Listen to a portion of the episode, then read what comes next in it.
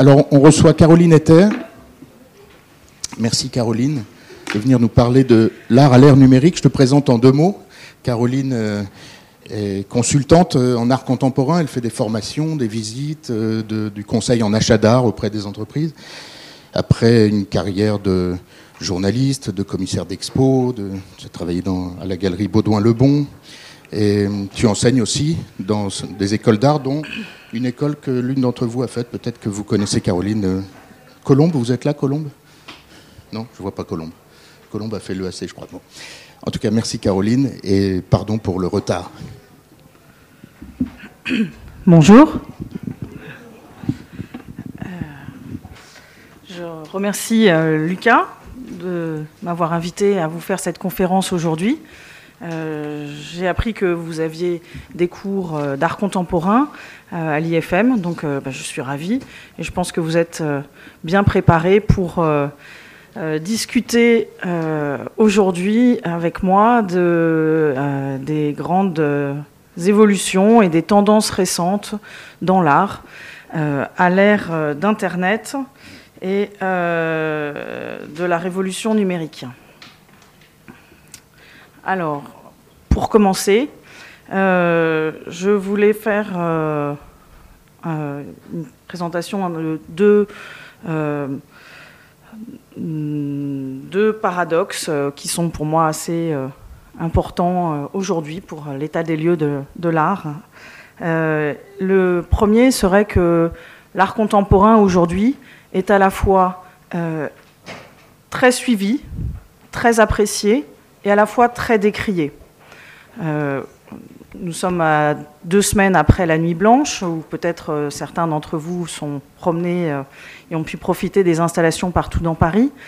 Euh, nous sommes la veille de l'ouverture de la FIAC, la Foire internationale de l'art contemporain. Donc vous avez ici une image qui réunit euh, chaque année, depuis 45 ans, euh, un grand nombre de visiteurs au Grand Palais et d'amateurs de l'art contemporain du monde entier.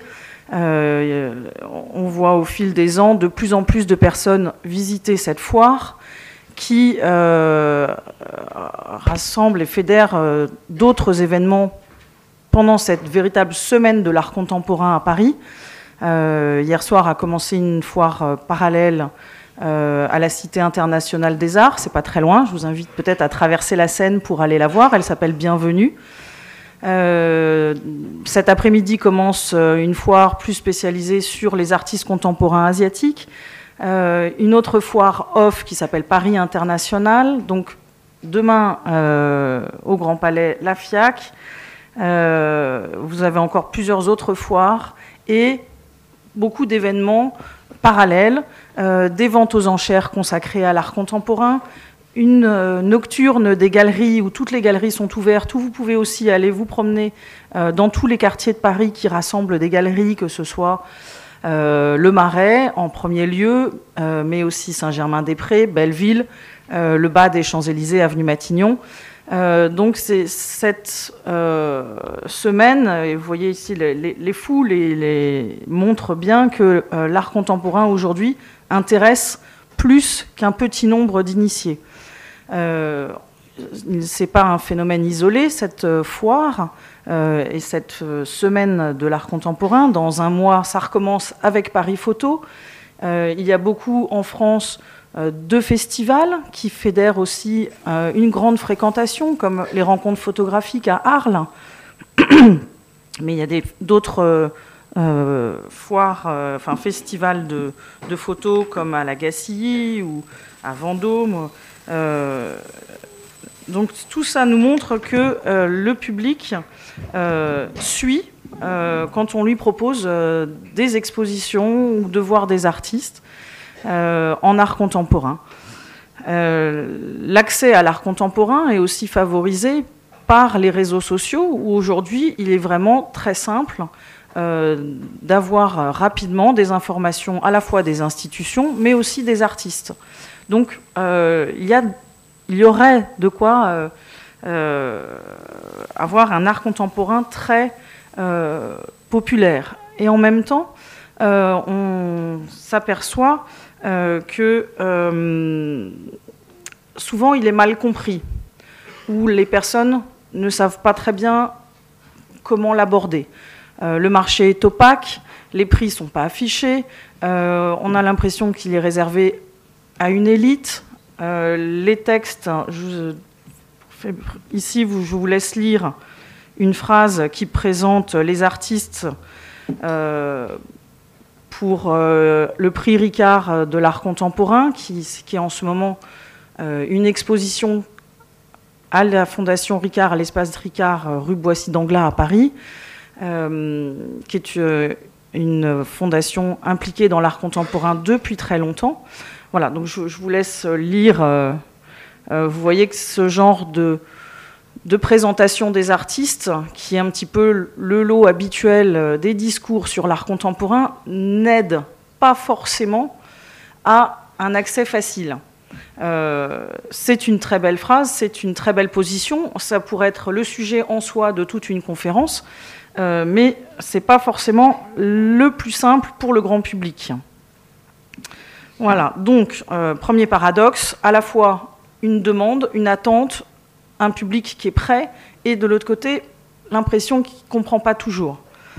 Euh, le deuxième paradoxe, c'est que euh, aujourd'hui, euh, l'art contemporain est officiellement sans limite, très ouvert, international, et pourtant, dans la réalité, il est à la fois très fermé et régi par un cercle de professionnels, d'institutions qui est beaucoup plus fermé que ce qu'il veut bien faire croire. Euh, donc aujourd'hui, un artiste euh, est libéré des contraintes académiques.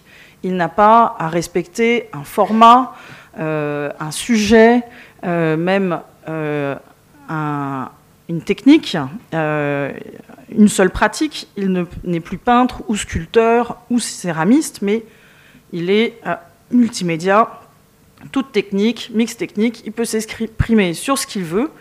Euh, mais pour autant, ce nom de art contemporain, qui est, entre nous soit dit, de plus en plus dépassé, parce que ça fait depuis les années 60 qu'il est contemporain, donc ça fait quand même euh, euh, presque 80 ans aujourd'hui qu'on utilise ce terme d'art contemporain.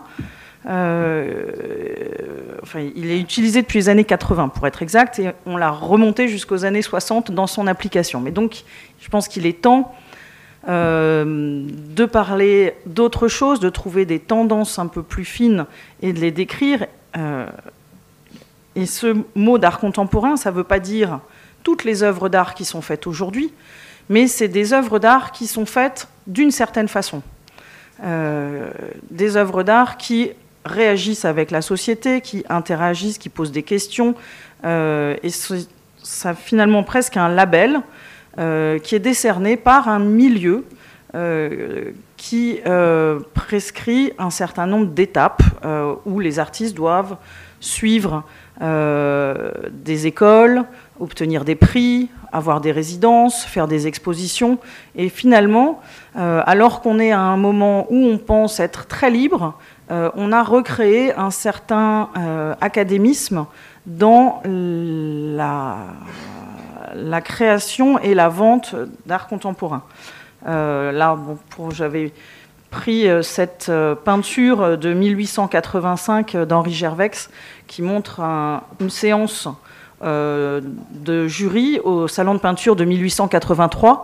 Vous voyez qu'à ce moment-là, les ont présenté les œuvres de l'année et euh, le jury euh, s'exprimait assez euh, vivement en disant si c'était une bonne peinture ou une mauvaise peinture. donc aujourd'hui, on n'a plus du tout officiellement cette validation.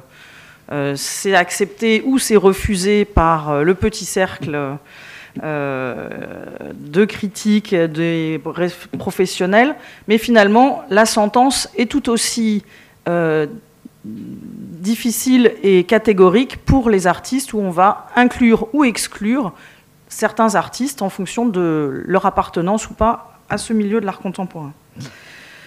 Euh, mais voilà, ces deux, ces deux grandes tendances, je pense, pour moi, vont être balayées parce qu'à côté, c'est ce que nous allons voir ensemble, il y a tellement de choses qui se passent induite par l'utilisation des nouvelles technologies que le panorama sera certainement très différent dans quelques années.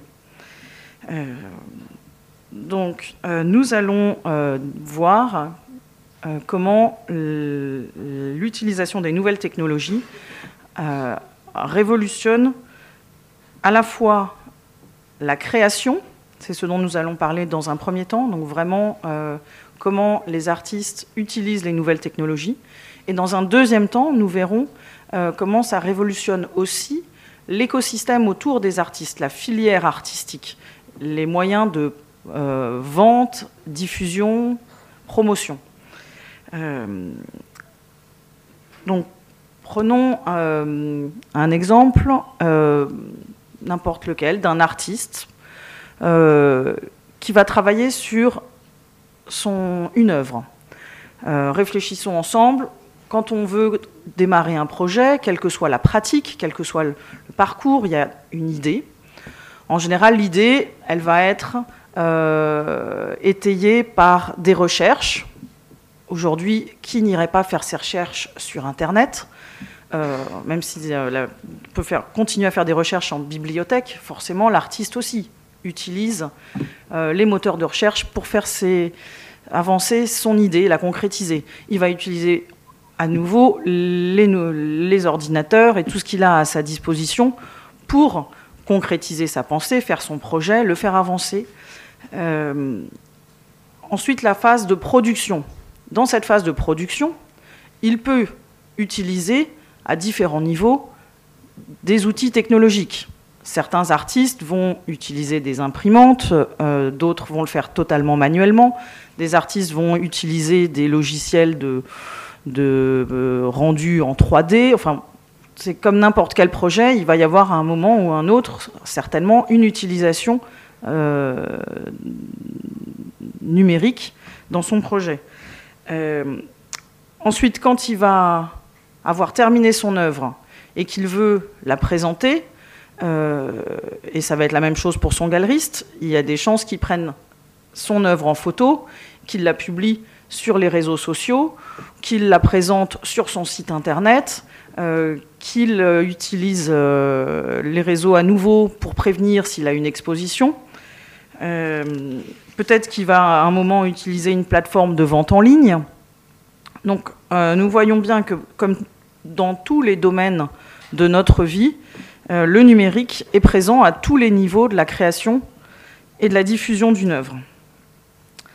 Maintenant, dans le domaine de l'art, ce qui est important euh, à comprendre et à identifier, c'est l'objectif de l'artiste, l'environnement dans lequel il va s'inscrire et euh, comprendre s'il utilise de la technologie enfin, ou du numérique comme un outil, ou si c'est une fin en soi. Alors, on va, euh, je vais d'abord vous dire, parce que la définition de l'art numérique est assez large. Euh, on considère que les artistes relèvent de l'art numérique, euh, quel que soit leur projet, s'ils utilisent des technologies informatiques disponibles, à la fois des ordinateurs, hardware ou des softwares. Donc, d'après ce qu'on vient de dire, à ce moment-là, quasiment tous les artistes pourraient euh, tomber dans cette catégorie. C'est à partir du moment où ils ont utilisé des technologies numériques à un moment ou à un autre. Euh, mais évidemment, nous allons voir, je vais vous montrer quelques exemples, qu'il y a des très grandes différences entre un artiste qui utilise à un moment un outil numérique et un artiste qui veut clairement faire une production artistique euh, qui est inscrit dans euh, une sphère numérique euh, qui propose de nouveaux formats d'échange entre le spectateur et, et lui-même, et qui utilise Internet ou les, pour sa moyen de diffusion. Voilà, alors pour vous faire comprendre un petit peu ce, cette notion d'utilisation technologique, euh, j'ai choisi quelques, euh, quelques œuvres. Ici, il s'agit d'une œuvre de Thomas Lévilan, euh, qui est un très bon artiste français, qui est cette année pensionnaire à la Villa Médicis. qui est un fusain où vous voyez deux fillettes dans une, représentation assez classique, dans un très beau clair-obscur. Et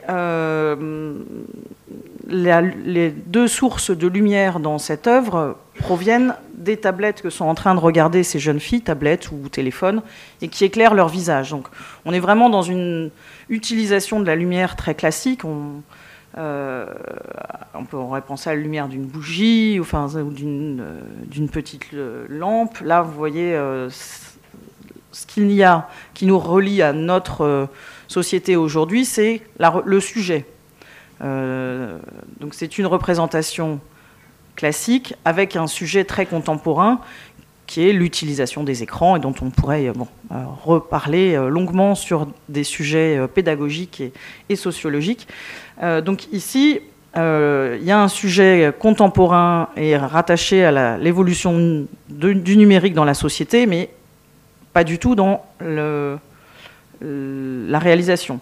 Ici, c'est un petit peu euh, la même chose. C'est un dessin on ne peut plus classique de France Bizot, qui est aussi une bonne euh, artiste française.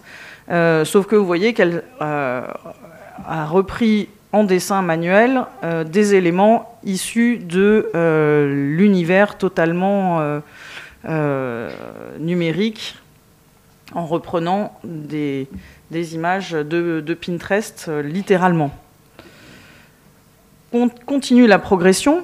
Ici, vous avez une sculpture monumentale parce qu'elle est euh, à échelle 1, donc euh, c'est vraiment à, la taille d'une bétonneuse, de Wim Delvoye, avec des motifs qui sont découpés en forme de flèches gothiques et éléments décoratifs euh, d'un répertoire euh, totalement euh, opposé à une bétonneuse.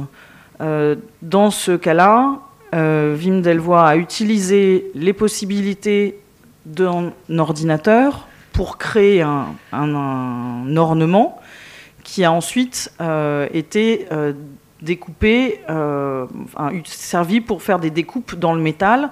Donc cette sculpture n'aurait pas pu être réalisé sans des outils numériques. Pour autant, l'artiste ne revendique pas d'être un artiste numérique.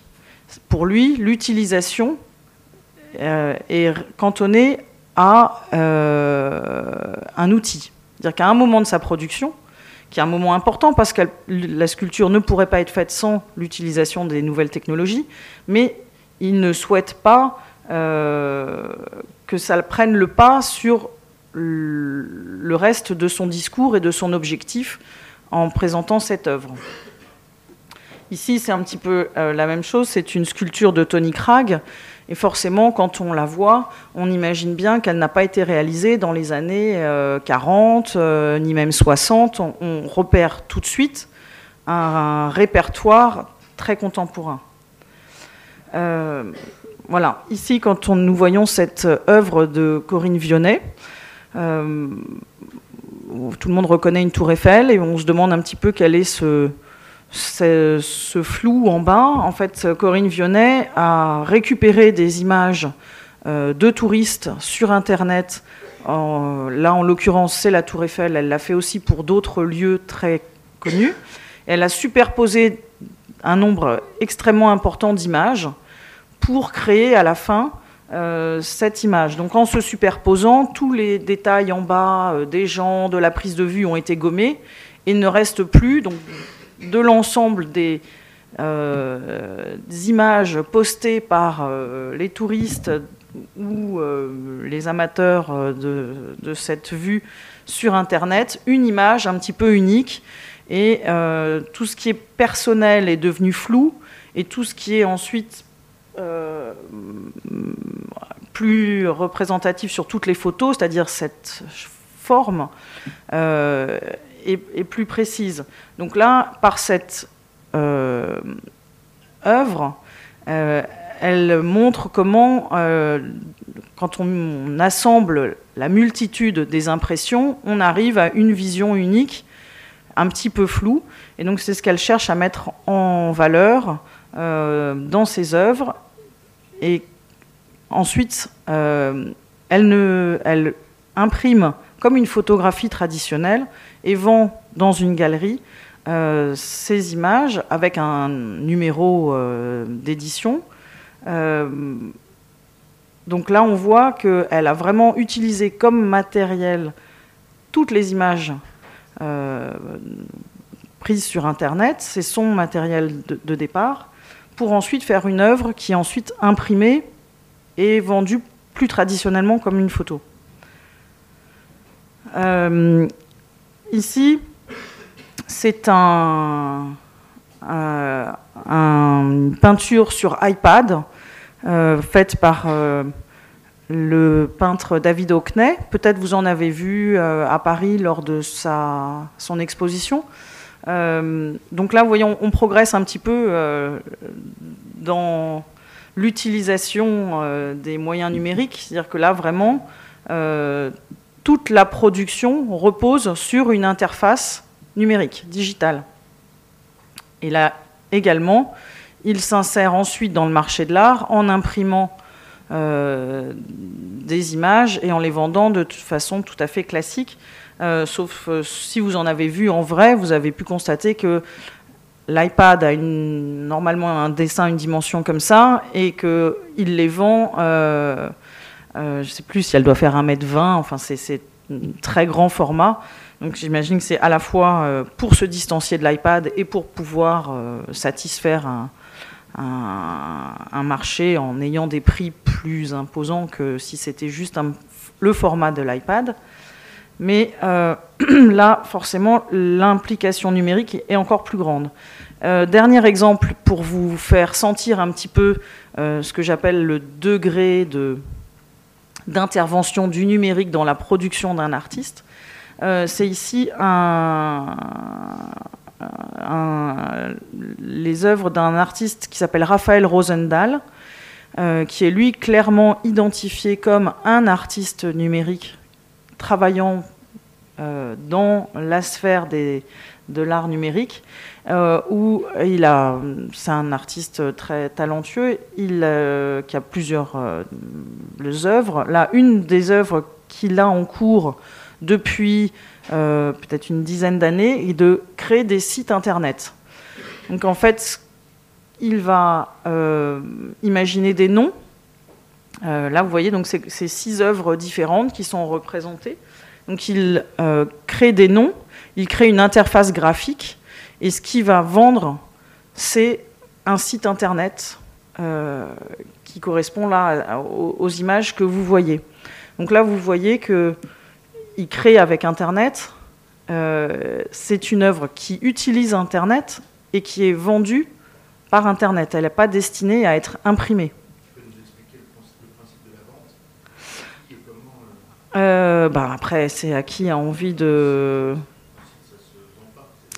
Oui, mais euh, vous avez acheté un site de Raphaël Rosendahl. Ça peut aussi être présenté sur un écran.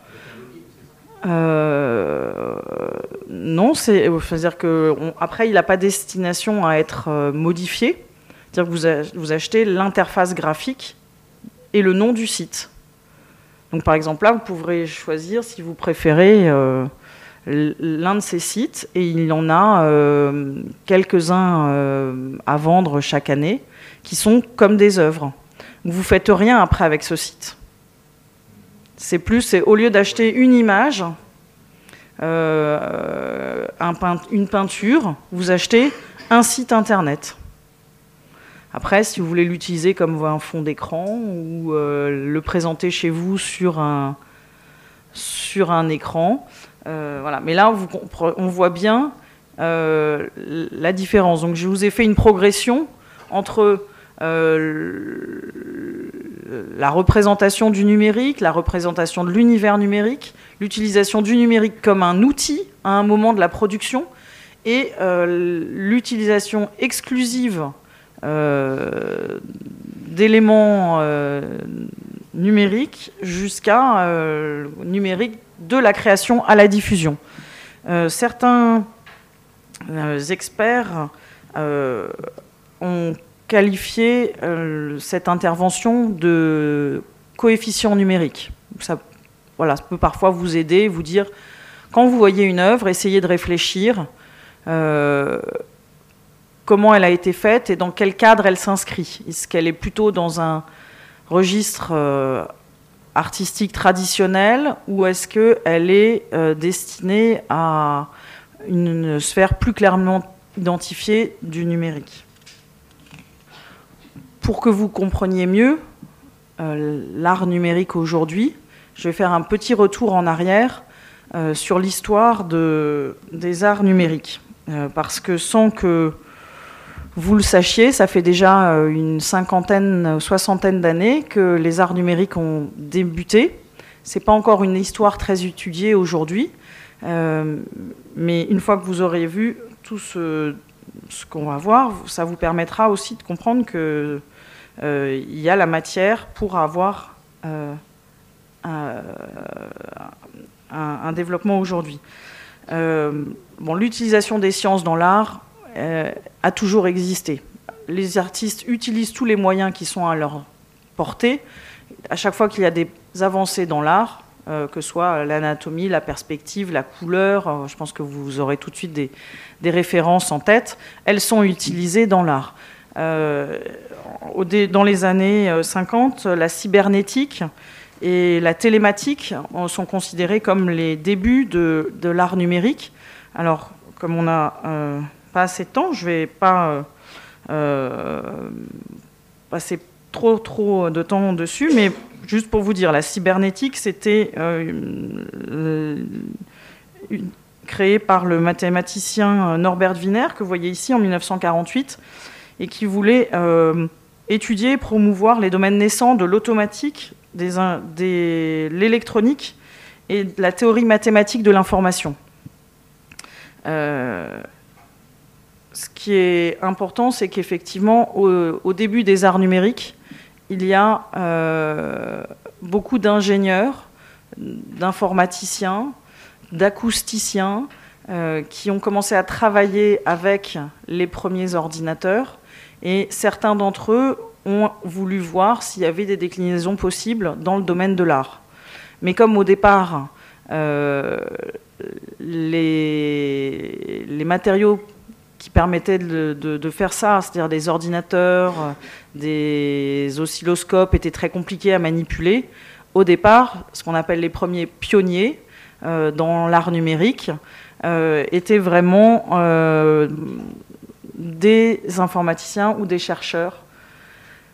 ici, pour vous donner un exemple, ce sont des images de Ben Lapowski, euh, qui a utilisé des oscilloscopes, donc vraiment les petits euh, radars, euh, pour faire dessiner des courbes et faire des représentations artistiques, des, formes belles à partir d'objets, de, oui, de matériaux qui étaient censés juste être mesurés des ondes.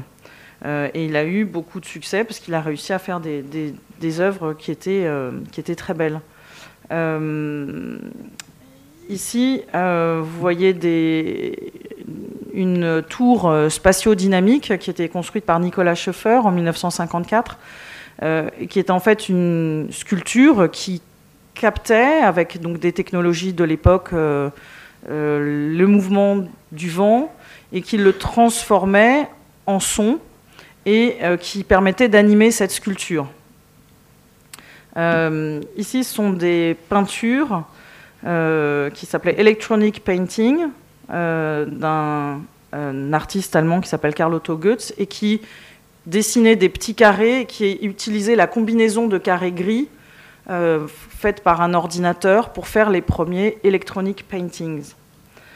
je voulais aussi vous montrer, il y a deux personnes qui étaient très importantes parmi ces pionniers de l'art numérique, qui sont les frères Whitney, qui ont euh, utilisé euh, les, les premiers ordinateurs, enfin, qui ont créé des ordinateurs analogiques avec des appareils anti-aériens de la Seconde Guerre mondiale pour traduire des algorithmes en graphique. Et ils ont été très importants. Vous voyez ici des, des formes qu'ils ont combinées en, dès les années 40. Ici, c'est en 1960. Ils ont euh, fait une animation qui s'appelait Catalogue, qui était très importante, euh, qui était une manipulation de points, de courbes, d'images graphiques qui nous paraissent rudimentaires aujourd'hui, mais qui sont vraiment les débuts de, l'art numérique et qui voulait euh, promouvoir un art qui n'était fait qu'avec des ordinateurs. Euh, voilà, ici des dessins euh, de personnes, d'artistes qu'on a appelés les trois grands N, N parce que c'était Georges Nise, Frieder Nacke, il y en avait un troisième, Michael Knoll, qui ont utilisé euh, les ordinateurs euh, de, l'époque en 1965, enfin au début des années 60, euh, pour faire des œuvres. Donc vous voyez à droite, c'est les lignes de code qui correspondent à ce que vous voyez de l'autre côté. donc il s'intéressait particulièrement à l'ordre et au chaos, ou comment un ordinateur est capable de faire mieux que l'homme des choses très programmées, donc vous voyez au début une rangée de carrés parfaite. Et il essayait ensuite d'introduire du chaos euh, dans la programmation et de voir comment petit à petit on pouvait passer euh, d'une forme euh, rudimentaire de l'ordinateur à quelque chose qui évoluait vers un ensemble moins organisé et voir comment est-ce que ça pouvait à un moment ou à un autre devenir une œuvre. étudier donc ce passage qui est euh, opéré par l'ordinateur et le forcer aussi à faire euh, des œuvres. Donc, euh, et vous voyez à droite une œuvre de Nack qui était un petit peu une représentation d'un tableau de clés, mais qui était tracé par un, un, stylet commandé par un ordinateur. Ça s'appelait un plot drawing. Euh, toutes ces recherches euh, très expérimentales et très peu connues du grand public euh, ont été présentées à partir du milieu des années 60. ce que je vous ai présenté juste avant, Georges Nise, c'est lui qui a eu la première exposition personnelle de dessins faits uniquement par ordinateur. Et ici, c'est une, exposition très importante qui a eu lieu en 68, qui s'appelait Cybernetic Serendipity à Londres, et qui reprenait toutes ces nouvelles formes d'art. Donc vous voyez euh, tout en haut euh, Nam June Paik, un grand artiste coréen qui manipule euh, devant vous, à l'époque, nous il nous reste des, vidéos de cette performance, où il manipulait un signal informatique un signal euh, cathodique pardon, d'une télévision avec un aimant en haut pour utiliser et transformer l'image en une courbe. Euh, vous voyez également illustré devant vous un dessin par ordinateur et puis vous avez des machines qui réagissent à des programmations. donc toute cette exposition était très importante. Et là, je vous ai mis une autre œuvre de Nam June Paik, euh, qui était pendant longtemps euh, l'une des personnes euh, qui utilisait les télévisions et considéré comme un des pionniers de l'art numérique, ou qui montre un Bouddha qui est filmé, qui est projeté par un Bouddha, et donc il y a ce système de, de loop, enfin de boucle de l'image qui apparaît sur la télé, qui filme devant vous, et c'était des préoccupations importantes à l'époque. Elle est toujours puissante aujourd'hui. Je suis tout à fait d'accord. C'est pour ça que ça me faisait plaisir de, de, de, vous la montrer. Et c'est pour dire que toute cette histoire de ce qu'on appelle aujourd'hui l'art numérique, elle est à la fois courte et très riche. C'est-à-dire que là, on, parle depuis les années 50, donc euh, c'est à peine 50-60 euh, ans, et en même temps, euh, c'est proche et éloigné de nous en même temps. Euh, ce qui a beaucoup changé euh, a été l'introduction des micro-ordinateurs. Euh, là, je vous ai mis les images rappelle aussi d'un film publicitaire que je trouve encore aussi très fort, qui était fait par Ridley Scott pour la sortie du Macintosh, où il y avait une armée de personnes très grises, euh, un peu comme dans Metropolis, euh, qui représentaient le monde avant l'arrivée de Mac.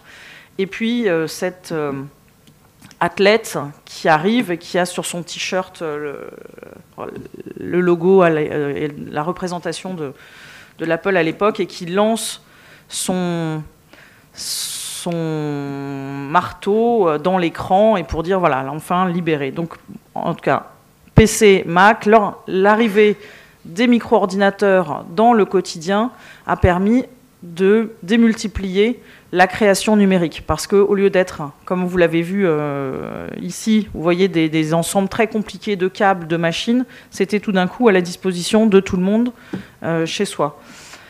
Là, je vous montre euh, un exemple d'œuvre qu'on pouvait faire dans les années 80 en utilisant une palette graphique. Et hum, là, c'est une petite des œuvres qui ont été retrouvées récemment, euh, sur lesquelles vous allez bien sûr reconnaître Andy Warhol. en fait, c'est un artiste qui s'appelle Cory Archangel, qui est un artiste important de la sphère numérique, qui a retrouvé ces images d'Andy Warhol qui avaient été euh, à qui, avait, la, marque Commodore Amiga avait demandé euh, d'utiliser son ordinateur et son application pour faire des œuvres. Donc ça, on avait euh, ces images de Andy Warhol en train de faire, vous voyez là en direct, le portrait de, de la femme qui est à côté. Et donc, il était intrigué, il est allé enquêter dans les archives, enfin le musée qui conserve les archives d'Andy Warhol, il a trouvé des disquettes qui n'avaient jamais été euh, véritablement exploitées d'Andy Warhol. Il a travaillé avec un laboratoire de conservation parce que pour ouvrir des disquettes aujourd'hui euh, et euh, réussir à extraire les images et pas les perdre en même temps, donc il a aussi il a travaillé avec des personnes expertes dans ce domaine et qui ont permis comme ça de voir toute une production d'Andy Warhol euh, faite avec un ordinateur qui était à l'époque passé totalement inaperçu et qu'aujourd'hui, où on commence à relire et à écrire cette histoire des arts numériques, on prenne toute leur place et, leur saveur. Euh, alors, euh,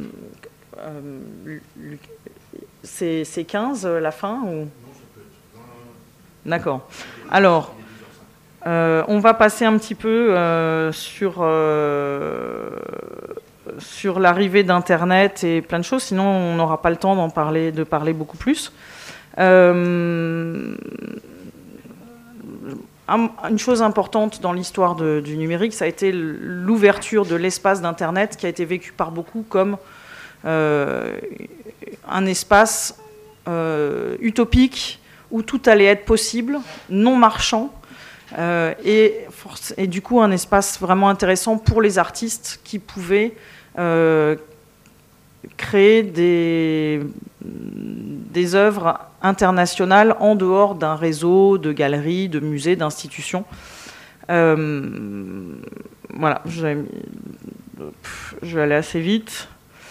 ici, vous voyez une œuvre de un artiste qui est important aujourd'hui, qui s'appelle Aram Barthold, qui illustre bien cette euh, euh, possibilité d'utiliser Internet euh, pour transférer des choses entre les gens et pas forcément des rapports marchands. C'est une clé USB qui était fichée dans des lieux choisis. Ici, c'était au Palais de Tokyo, et où tout le monde pouvait venir se brancher, décharger des documents ou en reprendre d'autres, et donc qui était pour essayer de favoriser un espace indépendant euh, à la fois des marchés euh, et des gouvernements. Euh, bon, on voit aujourd'hui que Internet est de moins en moins un espace libre et détaché du, du marché. mais il y a eu un, grand, un moment très important pour les artistes qui ont travaillé beaucoup euh, et alors, sans même, je pense que vous le sachiez, on est en fait déjà passé, selon les personnes qui travaillent dans, le, dans la sphère numérique, à l'ère post-numérique. Donc le grand public est plutôt encore dans, à découvrir les, artistes qui travaillent dans le sphère numérique, quand les artistes qui sont dedans sont pour eux déjà dans l'ère du post-digital. Post-digital, c'est-à-dire a un moment euh, où il y a, après avoir été entièrement dans le tout numérique, on essaye de revenir à euh, une place plus importante accordée à l'humain. L'impression, voilà, ingérer, bon c'est bien, mais il faut quand même euh, pas oublier l'homme, un peu de désenchantement, un peu de bon bah oui, euh, quand on, a créé un espace qui peut être utilisé de façon très positive, mais il est aussi utilisé de façon négative par des personnes qui l'utilisent pour répandre la violence. Donc pas oublier quand même l'homme. Donc on est selon les artistes déjà dans l'ère post-digitale. Euh, alors, je vais vous montrer quelques œuvres euh, importantes pour euh, que vous compreniez toute la diversité possible des arts numériques et que vous soyez prêts comme moi à passer à d'autres types d'œuvres bientôt. Donc ici, c'est une des impressions d'écran Instagram qui ont été créés par Richard Prince et vendus par la galerie Gagosian. Richard Prince est un artiste euh, américain parmi les plus cotés, euh, qui était très célèbre notamment pour avoir euh, utilisé des éléments de la culture américaine comme l'image du cavalier du paquet de Marlboro en le détournant en peinture. Donc il est vraiment familier de l'appropriationnisme et du détournement. Euh, et donc ici, il est allé euh, encore plus loin euh, en prenant des images publiées sur Instagram par des personnes qu'il n'a pas contactées. Et juste, il a choisi certains posts qu'il a décidé d'imprimer et de vendre avec, comme des photos, un système de, numérotation et de prix très très élevé. Euh, et évidemment sans euh, demander aux personnes dont il a pris euh, le post sur Instagram leur avis. Donc là, je vous ai mis, vous voyez, c'est une photo Instagram de la personne qui est représentée là avec les cheveux bleus et qui a ensuite exprimé tout son mécontentement à voir son œuvre, enfin son, à voir son image euh, utilisée comme œuvre et vendue comme œuvre. Évidemment, elle n'a rien touché sur euh, les milliers d'euros euh, de vente.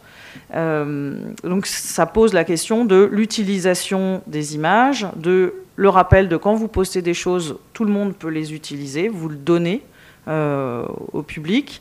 ensuite, Richard Prince a de très très gros avocats derrière lui et euh, il a déjà gagné plusieurs procès, même en utilisant les œuvres de personnages, euh, d'artistes connus ou inconnus, mais il passe au-delà des, lois. Et donc ça, voilà, c'est une œuvre de Richard Prince. Ici, euh, sont des œuvres de Thibaut Brunet, qui est un, artiste français très intéressant, qui a ce que vous voyez, le, paysage, c'est en fait, euh, ça représente un paysage, il est un peu flou, on ne sait pas trop si c'est euh, une photo réelle ou euh, une image par ordinateur. c'est en fait une image qui a été prise par l'intermédiaire de, son avatar dans Vice City. Donc c'est un joueur, il utilise son avatar pour, il essaye de l'emmener dans les endroits du jeu les plus éloignés des zones euh, les plus fréquentées, d'aller presque aux, limites du jeu, prendre des photos. Et c'est ensuite une impression euh, réelle qu'il propose en galerie. Donc là, ce que vous voyez, euh, c'est une, impression d'une image virtuelle.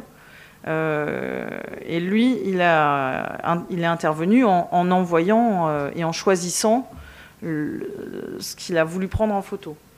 Euh, et de l'autre côté, c'est un, portrait qui semble très réel, mais qui est en fait virtuel, là aussi, d'un personnage dans un, un, un jeu vidéo.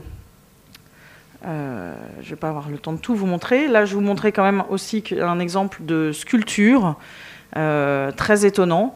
Donc, euh, l'œuvre de cet artiste, Rafael Morera Gonçalves, se présente comme une impression plate, enfin comme ce que vous voyez à gauche de l'écran. Et en fait, soit quand vous utilisez un ordinateur, soit en utilisant une application sur votre téléphone et que vous passez le téléphone devant cette image, euh, il y a une, euh, une, sculpture en trois dimensions qui, euh, est créée à partir de l'image et qui bouge en fonction du déplacement de, votre téléphone ou de votre ordinateur devant, devant l'écran. voilà, un autre artiste que j'aime beaucoup, qui est très intéressant, que vous avez peut-être pu voir à Paris, parce qu'il a été beaucoup invité récemment à la Villette, au Centre Pompidou, à la Galerie Alminrech, qui s'appelle Ryoji Ikeda, euh, et, qui fait des retranscriptions de tous les signaux qui nous entourent euh, sur des écrans géants et qui a un, impact euh, esthétique et acoustique, parce qu'il y a aussi une bande-son qui est vraiment très intéressant et très beau. Donc lui, c'est vraiment, il travaille à partir de, pour matérialiser tous les, l'environnement numérique autour de nous. Euh, ici, une œuvre de euh, Mignonneau et Sommerer qui s'appelle La valeur de l'art, où ils ont euh, un duo d'artistes français qui a acheté des œuvres dans des des, tableaux quelconques, on va dire anonymes, et qui les ont équipés de petits détecteurs de présence et qui calculent le temps euh, pendant lequel les spectateurs le regardent et qui recalculent un prix en fonction de l'attention reçue euh, par les visiteurs. C'est-à-dire que l'œuvre est le cadre, enfin l'œuvre plus le cadre dans lequel il y a ce petit ordinateur. Et vous voyez là la bande blanche, c'est-à-dire qu'en temps réel, quand elle est exposée, plus les gens l'ont regardée, plus euh, l'ordinateur derrière recalcule la valeur et imprime la nouvelle valeur. Donc c'est euh, une façon, euh, je trouve, très intelligente de, de montrer que aujourd'hui, beaucoup, on va mesurer la valeur des choses à l'attention capter des gens. Euh, alors, on pourrait continuer longtemps. Euh, je vais passer sur beaucoup de choses. Donc ici, vous avez une, juste une œuvre, euh, une artiste très cotée maintenant, qui a démarré en utilisant Instagram, où elle a mis sa vie en situation pendant euh, un certain nombre de temps sur Instagram, où elle s'est prise en photo dans plein de situations comme n'importe quelle euh, Instagrammeuse qui aime montrer ce qu'elle prend au petit déjeuner, euh, comment elle s'habille et à quel point elle s'amuse. et qui a révélé à la fin de son projet qu'en fait, c'était elle a joué un personnage fictif. Et cette utilisation, ce projet a eu beaucoup d'intérêt, a été montré dans les musées et les expositions où ils ont vraiment euh, montré toutes les, étapes de, sa vie pendant cette année comme un projet artistique. Euh, voilà, bon, ça c'était un petit clin d'œil pour le, relier à, ce qui vous intéresse aujourd'hui plus. Enfin, à ce que vous connaissez certainement très bien, même peut-être mieux que moi, les, les mannequins virtuels. Donc voilà, c'était un petit peu pour illustrer la démarche d'un artiste qui va être de prendre sa vie et soi-même euh, pendant euh, un an et de se mettre en scène sur un réseau. Euh, effectivement, la démarche un petit peu différente d'une agence qui crée des mannequins virtuels pour les louer aux marques. voilà, ça, je voulais vous montrer celui-là aussi qui est quand même intéressant. C'est la très grande artiste Cindy Sherman que je vous conseille de, suivre sur Instagram parce qu'elle poste des. Elle a passé sa vie à faire des mises en scène de sa personne. et dernièrement, elle le fait sur Instagram. Et c'est vrai que c'est assez bluffant quand un, voir quand un artiste s'empare très bien d'un médium. Ça donne des résultats vraiment fantastiques et qui sont elle n'a jamais été tendre avec elle-même, mais euh, toutes, ces, nouvelles images sont vraiment intéressantes. Euh, une petite euh, présentation très rapide de ce qui est la filière artistique traditionnelle, juste pour évoquer la révolution numérique sur non plus les artistes, mais sur tout le secteur, la filière, qui est aujourd'hui euh, une industrie comme euh, le luxe ou euh, la musique ou le cinéma. donc en amont, vous avez les artistes, et au milieu, vous avez les personnes qui auparavant étaient chargées de vendre, les galeristes, les marchands, le second marché, les maisons de vente, les art advisors. Et à la fin, en aval, vous avez les collectionneurs plus ou moins professionnels, enfin de l'amateur au, collectionneur, et l'État. Euh, aujourd'hui, on considère que la révolution numérique, qui a déjà touché d'autres secteurs, mais on pensait qu'il ne toucherait jamais le domaine de l'art, évidemment, ça touche aussi le domaine de l'art. cette transition numérique a été étudiée dans d'autres secteurs et peut s'appliquer aujourd'hui euh, à l'art. En général, on considère plusieurs étapes dans la transition numérique d'un secteur. La première étape serait l'irruption du numérique. Dans le domaine de l'art, ça s'est fait principalement par les artistes. On est bien d'accord que, que ce soit les musées ou euh, les collectionneurs de plus de 60 ans, ce n'est pas eux les premiers à utiliser les outils numériques. Donc l'irruption du numérique, elle s'est faite d'abord principalement par les artistes. Ensuite, euh, dans la deuxième étape, on considère qu'il y a ce qu'on appelle la multitude.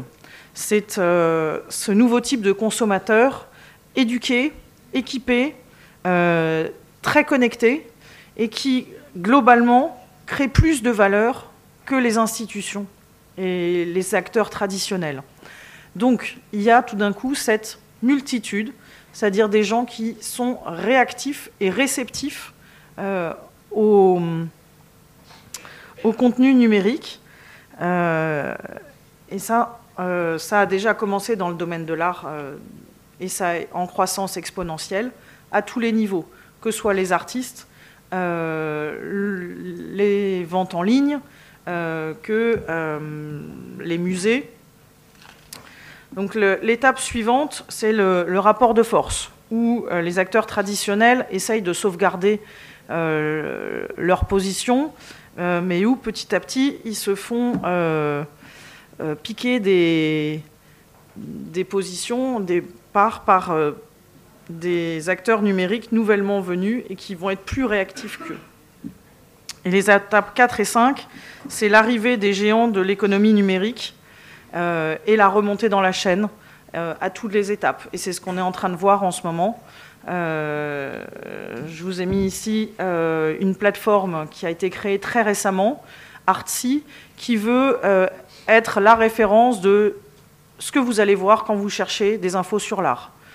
C'était une petite société qui a été euh, porté à une, échelle internationale. Il y a des, bureaux partout dans le monde, avec vraiment cette volonté d'être la référence.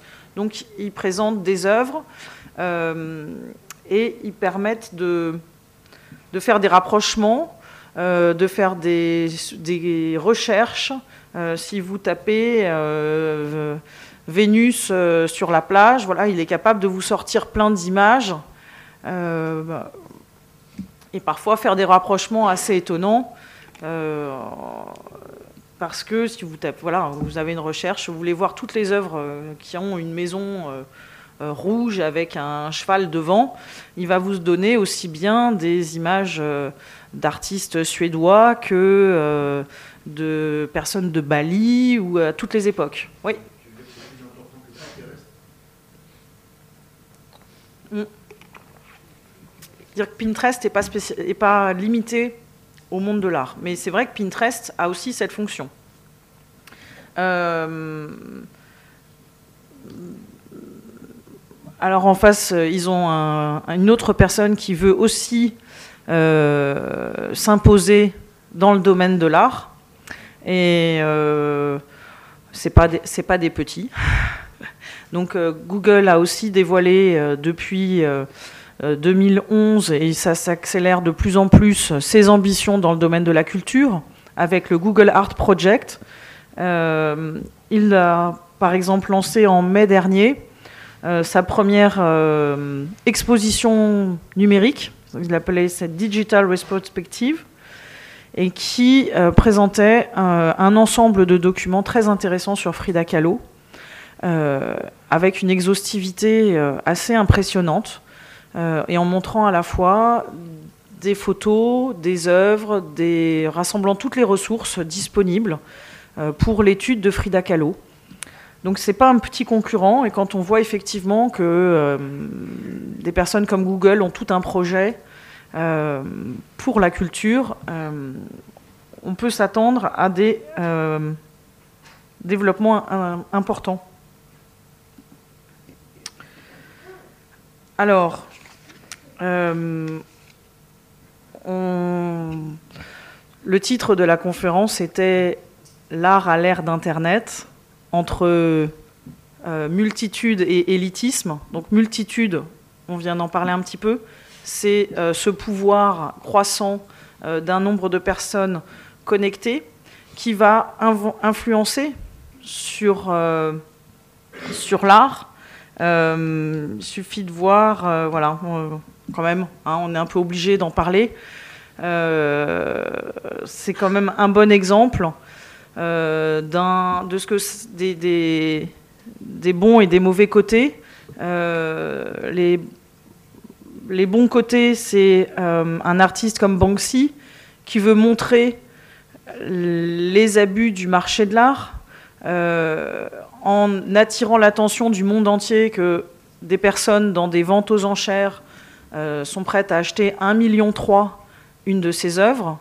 Il a réussi à attirer l'attention du monde entier parce qu'il a fait cette intervention, j'imagine que tout le monde l'a vu, euh, où son dessin s'est euh, détruit juste après l'adjudication. Le côté un petit peu moins intéressant et voir la vitesse à laquelle cette action a été reprise, intégrée. voilà, très vite, ce que vous avez vu un peu partout dans le, dans le, dans le monde. Euh, c'est-à-dire que les marques aujourd'hui sont très très réactives et ont très bien intégré et profité de cette intervention artistique de Banksy pour faire, euh, vous voyez dans le cas de McDo, euh, Ikea qui vous propose de faire vous-même votre Banksy ou Perrier. donc voilà, donc cette, cette, action, elle montre beaucoup de choses. L'emballage du marché de l'art contemporain, la position de l'artiste qui peut réussir à faire bouger les choses, au moins à les souligner en, créant par son esprit, par sa distance, euh, des actions qui vont être relayées dans le monde entier. Et euh, euh, à côté de ça, voilà, est-ce que c'est quelque chose d'intéressant d'avoir un buzz? On imagine que ça va être aussi très vite oublié, qu'il va y avoir très vite d'autres choses. Euh, donc les artistes aujourd'hui sont un peu coincés entre plusieurs choses.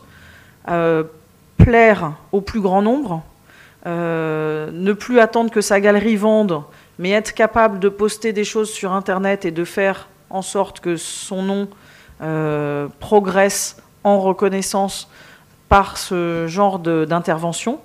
et en même temps, euh, beaucoup d'artistes vont un peu refuser cette trop grande facilité et avoir tendance à faire des œuvres très complexes pour justement échapper à, ça. Et à ce moment-là, ils vont se retrouver dans un côté beaucoup plus élitiste, soutenu par un marché élitiste. Euh, voilà, donc ça c'était la position que je voulais vous dire entre la multitude et l'élitisme, la place compliquée pour les artistes, et là-dessus, toutes les révolutions euh, qui sont en cours, euh, à la fois dans la production et dans la diffusion, et mon conseil, surtout en cette semaine de FIAC, c'est euh, euh, aimer l'art contemporain, soyez curieux, réfléchissez, prenez le temps, travaillez, c'est-à-dire euh, allez faire des recherches sur les artistes qui vous intéressent, creusez et essayez de prendre un petit peu de distance à la fois par rapport à à, la vitesse euh, de, notre époque et puis par, euh, par, rapport à certains euh, débords euh, possibles du marché. Voilà. Bon, merci, Caroline d'avoir concentré un propos qui peut par ailleurs faire l'objet de séminaires de plusieurs jours. donc c'est on ouvre des portes et puis on ne les referme pas, et ça c'est très bien. Est-ce qu'il y a des questions?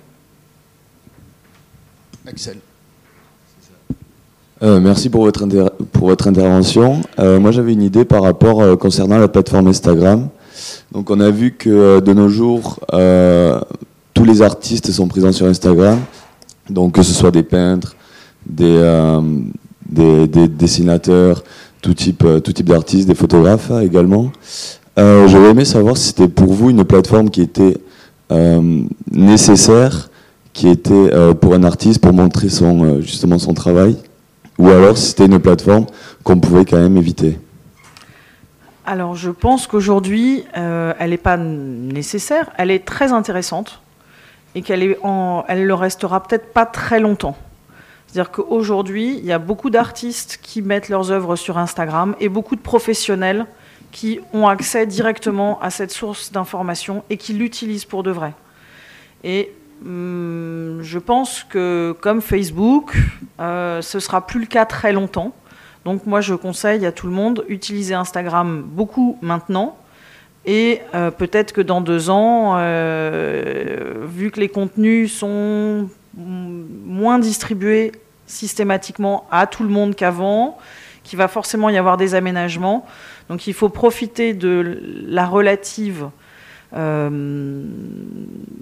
non-gestion actuelle pour, pour diffuser des œuvres pour les artistes.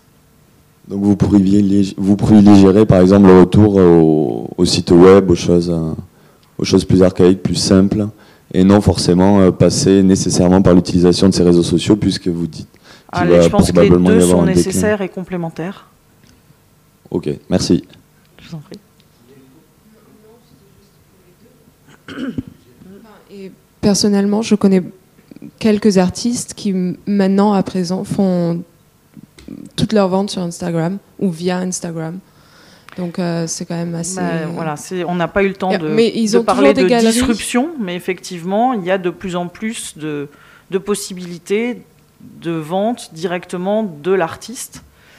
Euh, et là, les galeries aussi doivent euh, évoluer et elles peuvent aussi utiliser euh, Instagram. Mais c'est sûr qu'ils ont, ils ont maintenant un contact direct avec une audience. Oui, le réseau s'étend beaucoup plus facilement. En fait, c'est beaucoup plus facile pour eux d'atteindre d'autres marchés, d'être exposés partout dans le monde. Enfin, C'est juste un média, enfin un médium. C'est un médium. Après, les galeristes ont une un encadrement et un accompagnement personnel que n'offre pas Instagram. C'est-à-dire que les galeristes euh, permettent euh, souvent aux artistes d'affiner un projet, de d'évoluer, d'avoir des contacts. Donc c'est sûr que avoir les deux c'est mieux ou euh, c'est pas forcément antinomique, mais le développement de du contact direct de l'artiste avec des acheteurs va forcément demander aux galeries de redéfinir leur rôle. Eh ben, merci beaucoup, Caroline. On fait une pause de 5 minutes. Merci beaucoup. à très bientôt.